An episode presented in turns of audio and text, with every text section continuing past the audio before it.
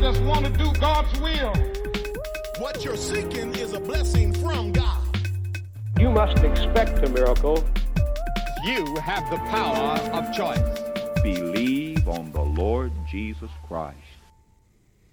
Welcome to Life Today Live. Randy Robison here. And you know, if you've paid much attention to sort of, you know, kind of what's going on with churches and culture, you know that a lot of people are not really connecting in churches the way that historically they have in our country. And, uh, and that's, that's a shame, obviously. But maybe there's something that churches can do, that people in the church can do, things maybe we should know that can help draw people to the church. Because let's face it, our culture is crying out for help in so many ways. Well, today we're going to talk about some of that with uh, someone who's done a lot of research in this area. In fact, they have a new book out called What Most Parents Aren't Telling You. Looks just like this. Uh, and it is from a group called Think Orange, run by Kristen Ivy. And uh, what they what they've uncovered is is interesting. Anybody in the church, any Christian is going to find a lot of this information. I think pretty insightful. And so I'm glad that you're here. If you haven't followed, liked, shared, subscribed, do that now, and you'll get more great interviews like this. But uh, Kristen, I appreciate you being here on Life Today Live. Good to have you.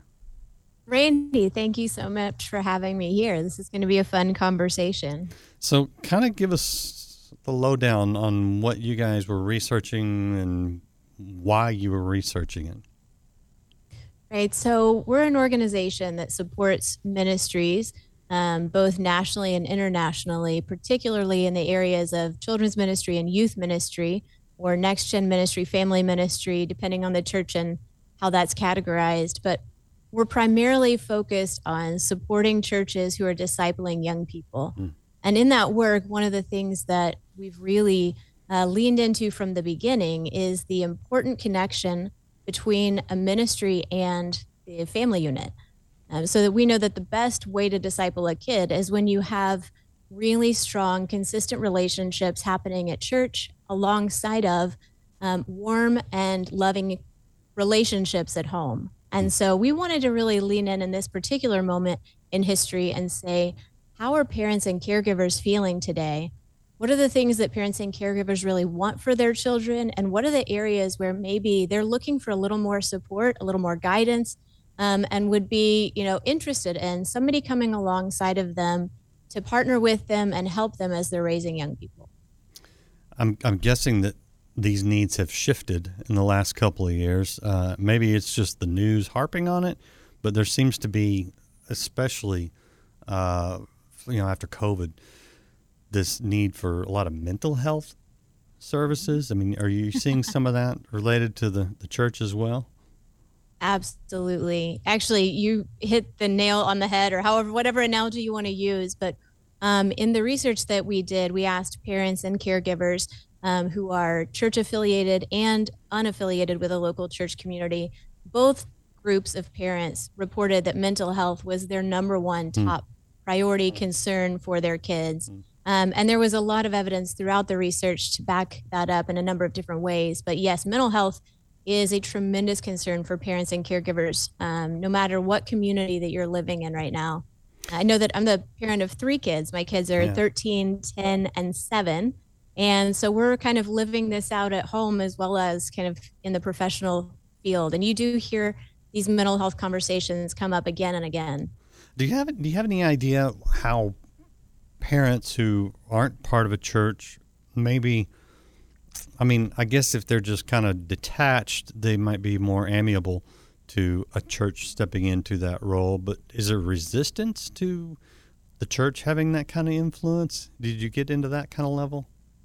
We did. We pursued where parents are going for support, where they're finding support today, as well as what parent perceptions are of the church. And those both of those were pretty fascinating. Um, primarily parents are going to their key relationships for support. Mm. So you could almost break out the way the places parents go for support into two categories. Um, the first category being relationships, and the second category being you know places for credible information. Mm. Relationships wins every time. Interesting. Whether that is a spouse or partner, um, a grandparent, a sibling, you know, a neighbor, a friend, um, somebody that they feel connected to, uh, parents are leaning into those relational networks more than ever. Below that, a lot of parents are still looking to books um, over and against internet searches. Um, but beyond that, you know, there's apps and there's all kinds of other podcasts and other sources of information. But relationships wins every time. That is very interesting because, you know, I, we've talked about a lot on this program the importance of not just, you know, going and like preaching at people or posting something on Facebook and feeling like I, I've kind of done my thing. It's really critical that we understand the biblical role of community, not just with our Christian friends, which is important, uh, but also bringing other people in. It that that that is very interesting to me because another thing that does is that it's encouraging because that says I can actually make a difference in people's lives and don't have to go through some of the uncomfortable things that maybe we've done in the past of you know I'm not going to I'm not going to be standing on the corner of my neighborhood handing out weird tracts. I can actually just kind of get to know people and as the needs Right. arise it that sounds like what you're finding is that they're going to talk to their neighbors and friends and the people they trust. Very interesting. What what else kind of jumped out at you in your research? Um, you asked the question about whether parents were resistant to turn to the church for help. And what we found is that there was a wide gap between the parents who do attend church and parents who do not attend church in how they responded to that question. Those who were attending church um, consistently were very positive about their church experience. They were overwhelmingly uh, suggesting they feel supported at church. They find value in their church community. Those relationships become primary source of support in their world. Parents who are not connected to a church, though, have a very challenging time seeing why they would need church. And there, the gap there uh, was really, I, I think, elevated in the research to suggest those who aren't going find very little need for why they would attend. So there's probably a lot that we could talk about there, but it, there's there is a different perception. Well, you, you know, if, if you sit on Twitter all day long, you're going to think that people in the church hate the church, right? You're laughing, as, but I think Yeah. that's a little bit of the dystopian world we live in, where the internet is like this. I don't know, man. It's it's great. We're on it right now, but yet it's also kind of wacky and and unreliable. Uh, and I've always been like, you know, uh, people that complain about their church. I'm like, what church are you going to? Because I know a lot of churches. I know there's good. Of course, I'm in Texas, so and you're in the South, so maybe we've got just an abundance of good churches. But I'm like, man, I, I just I don't I don't see it anyway. Um, what what is, There was Go go ahead. I, I'm I'm curious. if- Well, what I'm curious about, I'll ask the question, and then you can go wherever you want. Um, did you find what people that aren't in the church that don't see any value in the church? Do you, do you know what they're looking for, or maybe why they don't? Is it ignorance, or is it past disappointment, or is it misperception? Any idea? um I think it's multi-layered. I was trying to find this and I, I can't find the page Yeah, you got pages Right and now. pages of research there. I love it. both inside and outside the church there was there was a concern shared by both groups of parents in that uh, many parents felt like their church both the congregation and the pastoral leadership struggled to understand their daily realities Hmm.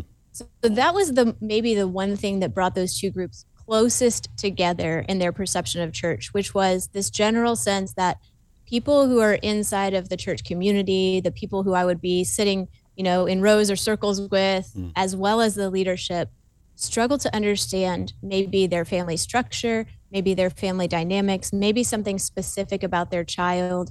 They also reported that they had concerns about what their church teaches their child, how their church welcomes and accepts their child, um, as well as just how they understand their child's, you know, day-to-day living realities. And so I, I do feel like there is a valid concern that a lot of caregivers share in saying, in order to come into our family experience and support our family unit well, you need to understand what's happening day to day inside the walls of our home and the realities of our pace, the realities of our calendar, the realities of our finances, the things that we're going through in order to build the kind of informed empathy that will really help um, make those connections stronger. So maybe there's something in that. I think both for church families as well as unchurched families. Yeah. Okay. I got to ask you about a term that you use because you, you say caregivers. Does this mean that you were talking to uh, foster parents or parents of stepkids? Is there a reason that you're using a broader term, caregivers, than just parents? Something I'm missing here. we love to focus on any adult who's living under the same roof under the same roof with a child Okay. and uh, oftentimes the term parent you know may feel like it's limiting to a lot of adults sure. Just based on the dynamic of whatever that relationship might look like so we looked at any adult who is living in a home raising a child that could be a grandparent who's playing the role of a primary caregiver uh, that could be an aunt or other relative playing the role of primary caregiver certainly foster families um, step parents bonus parents we Right. looked at any number of family structures Okay. Yeah. And and let I thought maybe you were pointing out that some parents are really lousy and not actually good caregivers at the same time. So I, don't- I, I don't know. No, but seriously, what what what do we what do we do with this information? Because this is great research. It's it's uh, interesting and I think enlightening. But what's the application? Yeah. Well, I think there are a lot of different applications. Really, the perception of church was the primary distinction between parents who go to church and parents who don't. Hmm. In every other factor that we were looking for in this research about what parents feel, what parents hope to give to their children, what they want for their children, those things that parents are afraid of for their children, and the places where parents are going for support and help. All of that was actually really aligned between parents who are going to church and parents who are not going to church right now. So they want the same things for their kids. They're afraid of a lot of the same things in their disrupting their kids' future. And they turn to a lot of the same places for help and support. The familiarity between those two groups of parents stood out probably more than anything in our findings. The really the fundamental exception between the two was how they perceive church. when you talk about fears, whether it's mm-hmm. parents in the church or parents outside the church, obviously the mental health one we, we touched on. Is is there anything anything else that, that jumped out? Because I I can see, and I, I don't know if this is a correct perception or not, but it seems like parents inside the church are really worried about things like what public schools are teaching, what Disney's teaching them, you know, what the culture at large is teaching them, and and, and specifically values that go against Christianity. Whereas outside the church, I my perception, and again this may be a misperception, which is why I ask, is that maybe some people it's just a difference of values and a difference of standards, and, and they they're like, "Ah, I go around to church, they're going to teach my kids to be bigots and and uninclusive or what whatever. Is is that is that real or is that something that's just kind of a media sensation? Media narrative. Yeah. Yeah. It's interesting.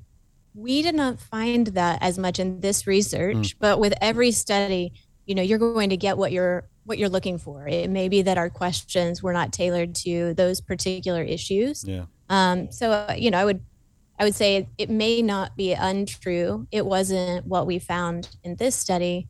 Um, in this study, we saw that every parent caregiver, regardless of whether they are attending church every week, attending church monthly, or disconnected from a church entirely, they actually valued the same top things, uh, or they were afraid when it came to fears. They were afraid of the same things um, at the same priority. The number one thing, which I think surprised us, was that parents were afraid of their kid not having good eating and nutrition. Really? Um, so they were looking at their kids' physical wellness above everything else. That's It also correlated with one of the places parents found most helpful is their pediatrician.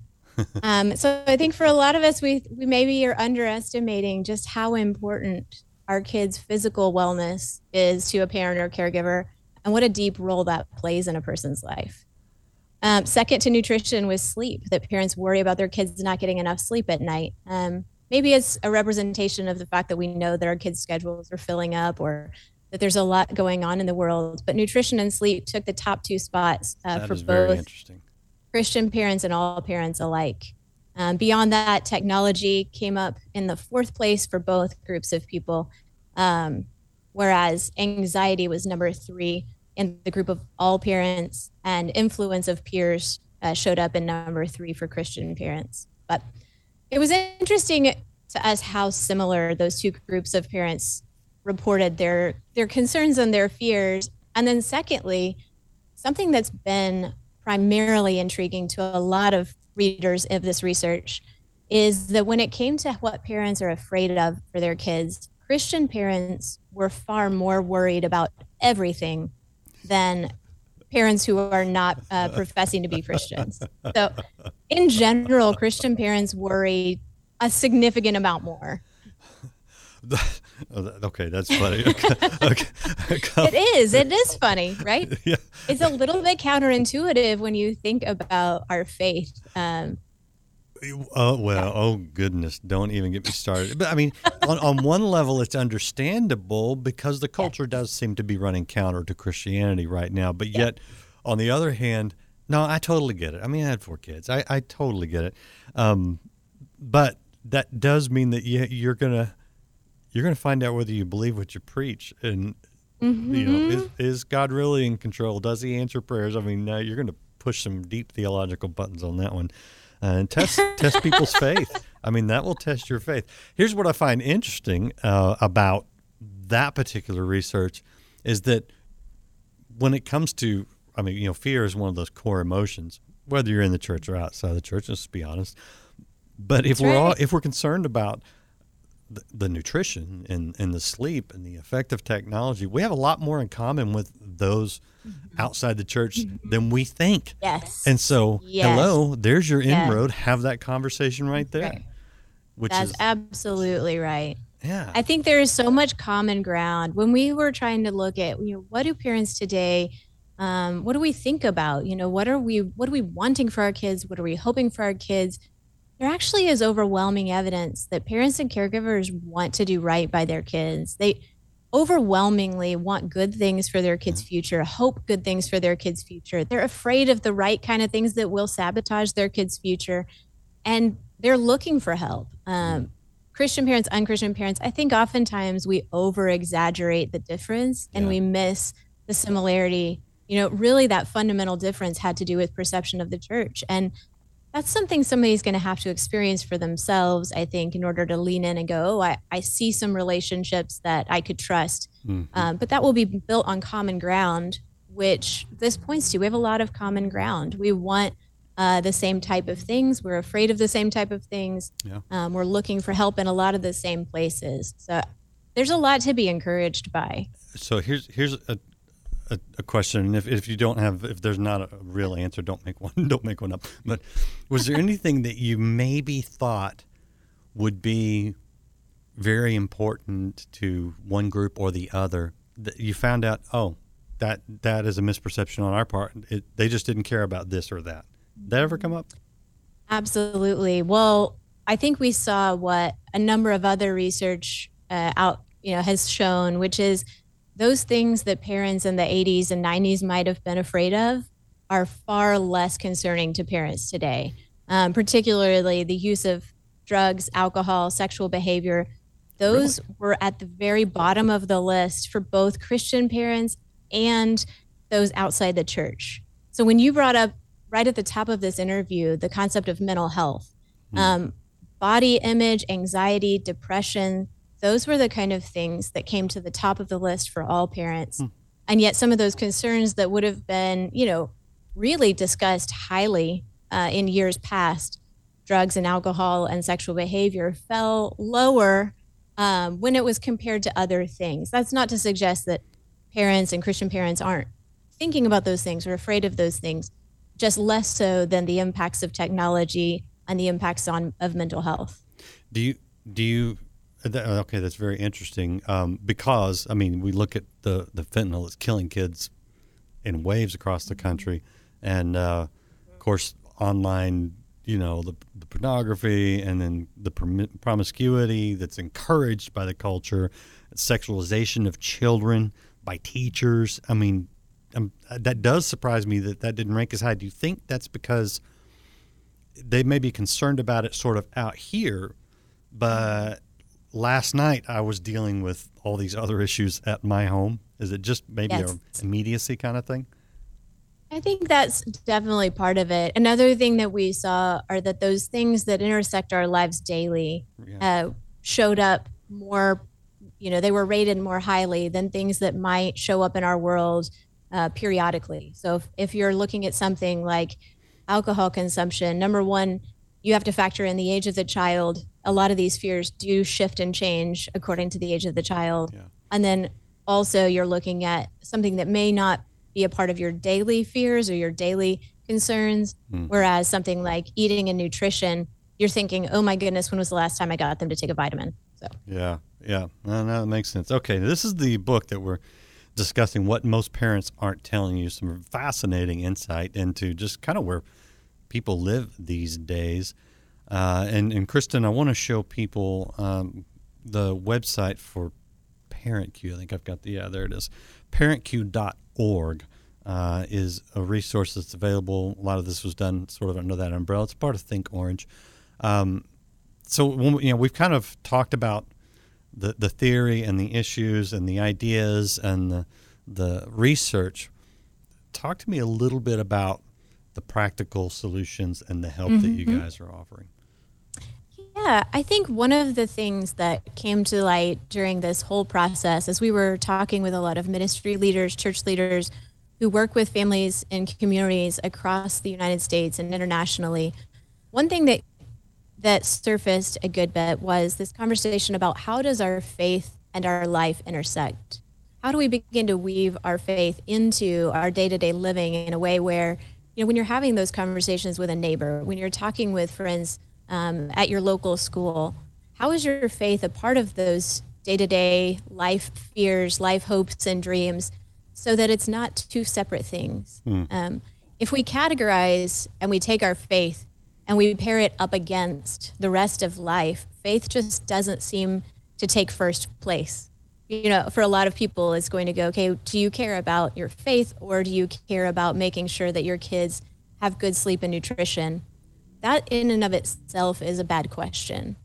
The real question, the real essence for all of us, and we all talk about this um, as believers, is how does our faith actually impact the rest of our life and the rest of our experience? And it seems like maybe we haven't done a great job of integrating those things. Interesting. So, what uh, what do you recommend? How do we do a better job?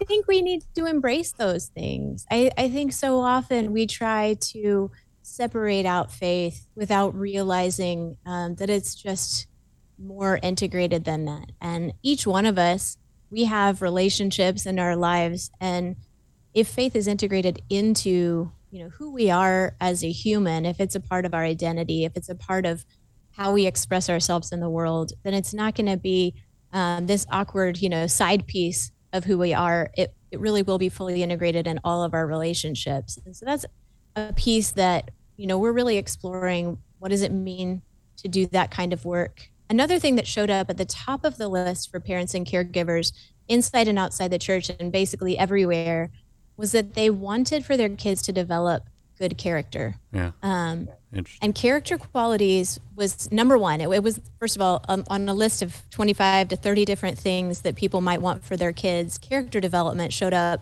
as number one, Interesting. um, which I think is one way of integrating faith in life. Because if you think about uh, the number one character quality people selected was honesty, uh, by and large, across all groups of people, we want our kids to know what it means to be honest. That shouldn't be separate from our faith. It should be a part of the way that we teach our children. You know, why does honesty matter? Should be connected to um, how we express our faith. And so, embedding faith and character together, I think, is a, a part of that answer. yeah. Um, and it's important that we begin to see why we why we talk about these things together instead of as separate categories. Yeah. It, have have you are, you in a position to see how churches that are doing this well are different from churches that maybe aren't doing this well? Are there some some sort of practical things? Is, is it is it kind of like maybe the churches that have a celebrate recovery group, you know, or maybe a certain type of youth outreach or activity? Is there is there any? Have you seen anything that maybe let people know, hey, if you're doing this in your church, this is what people need and want, and this is where you can actually help people, versus maybe some things that we've done because they've been done for decades in our church that aren't effective? It's a great question. Randy, I share your perspective that a lot of churches are doing a lot more good than what people realize. Yeah. And I think we have this unique opportunity to talk to church leaders um, professionally every week, and we're deeply inspired by a lot of the ways that churches are supporting families well.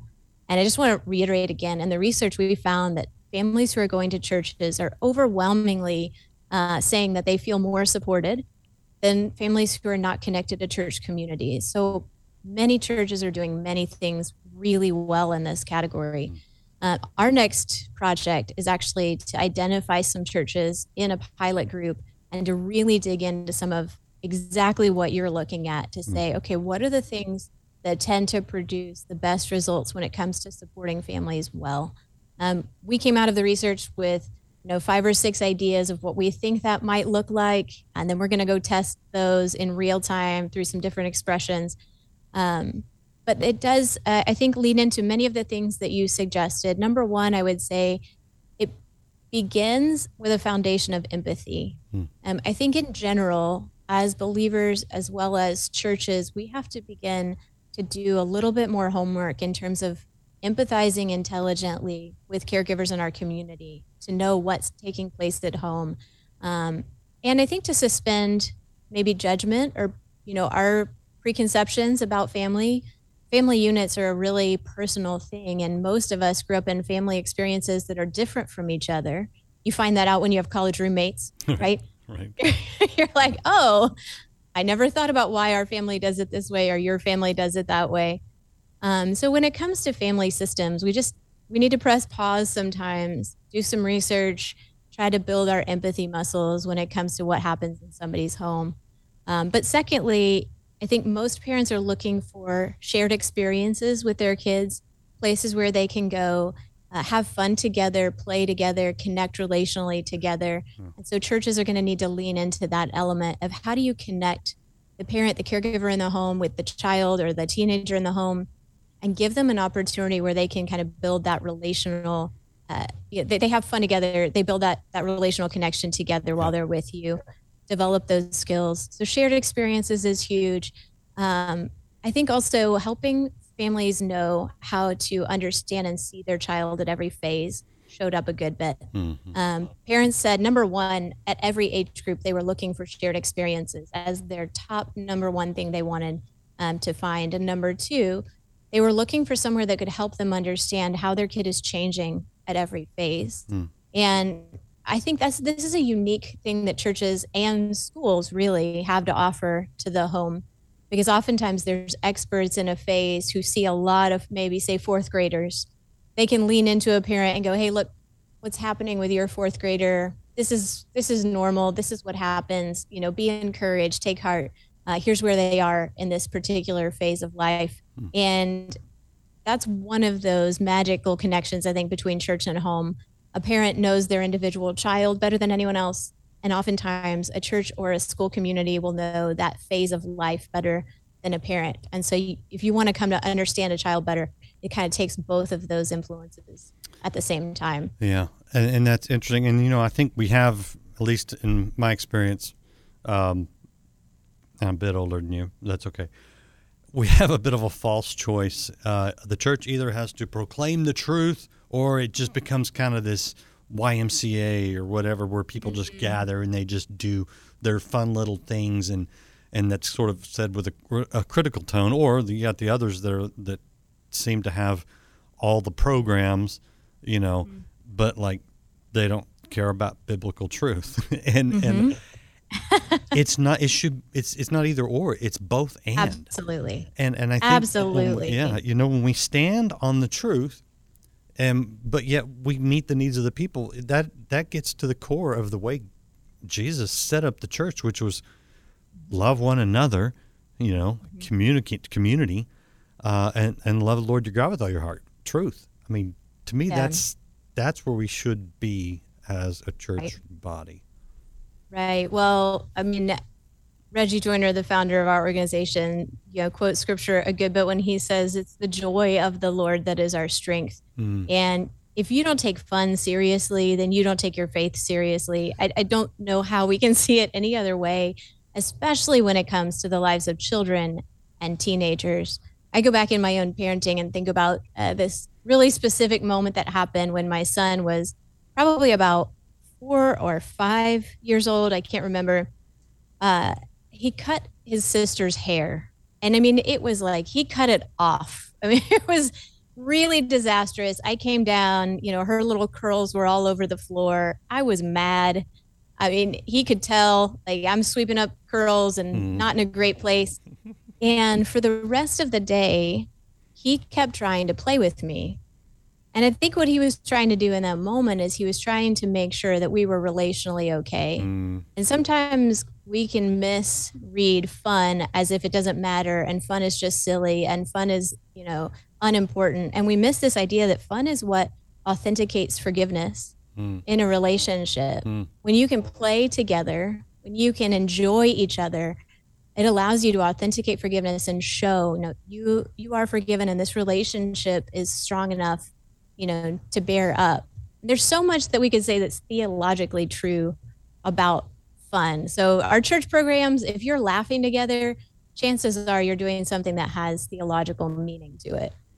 That's uh, I, I, like that. I think that's right, and I like the way you put it. All right, I want to show people again parentcue.org, parentcue.org. There is the ParentCue Live podcast.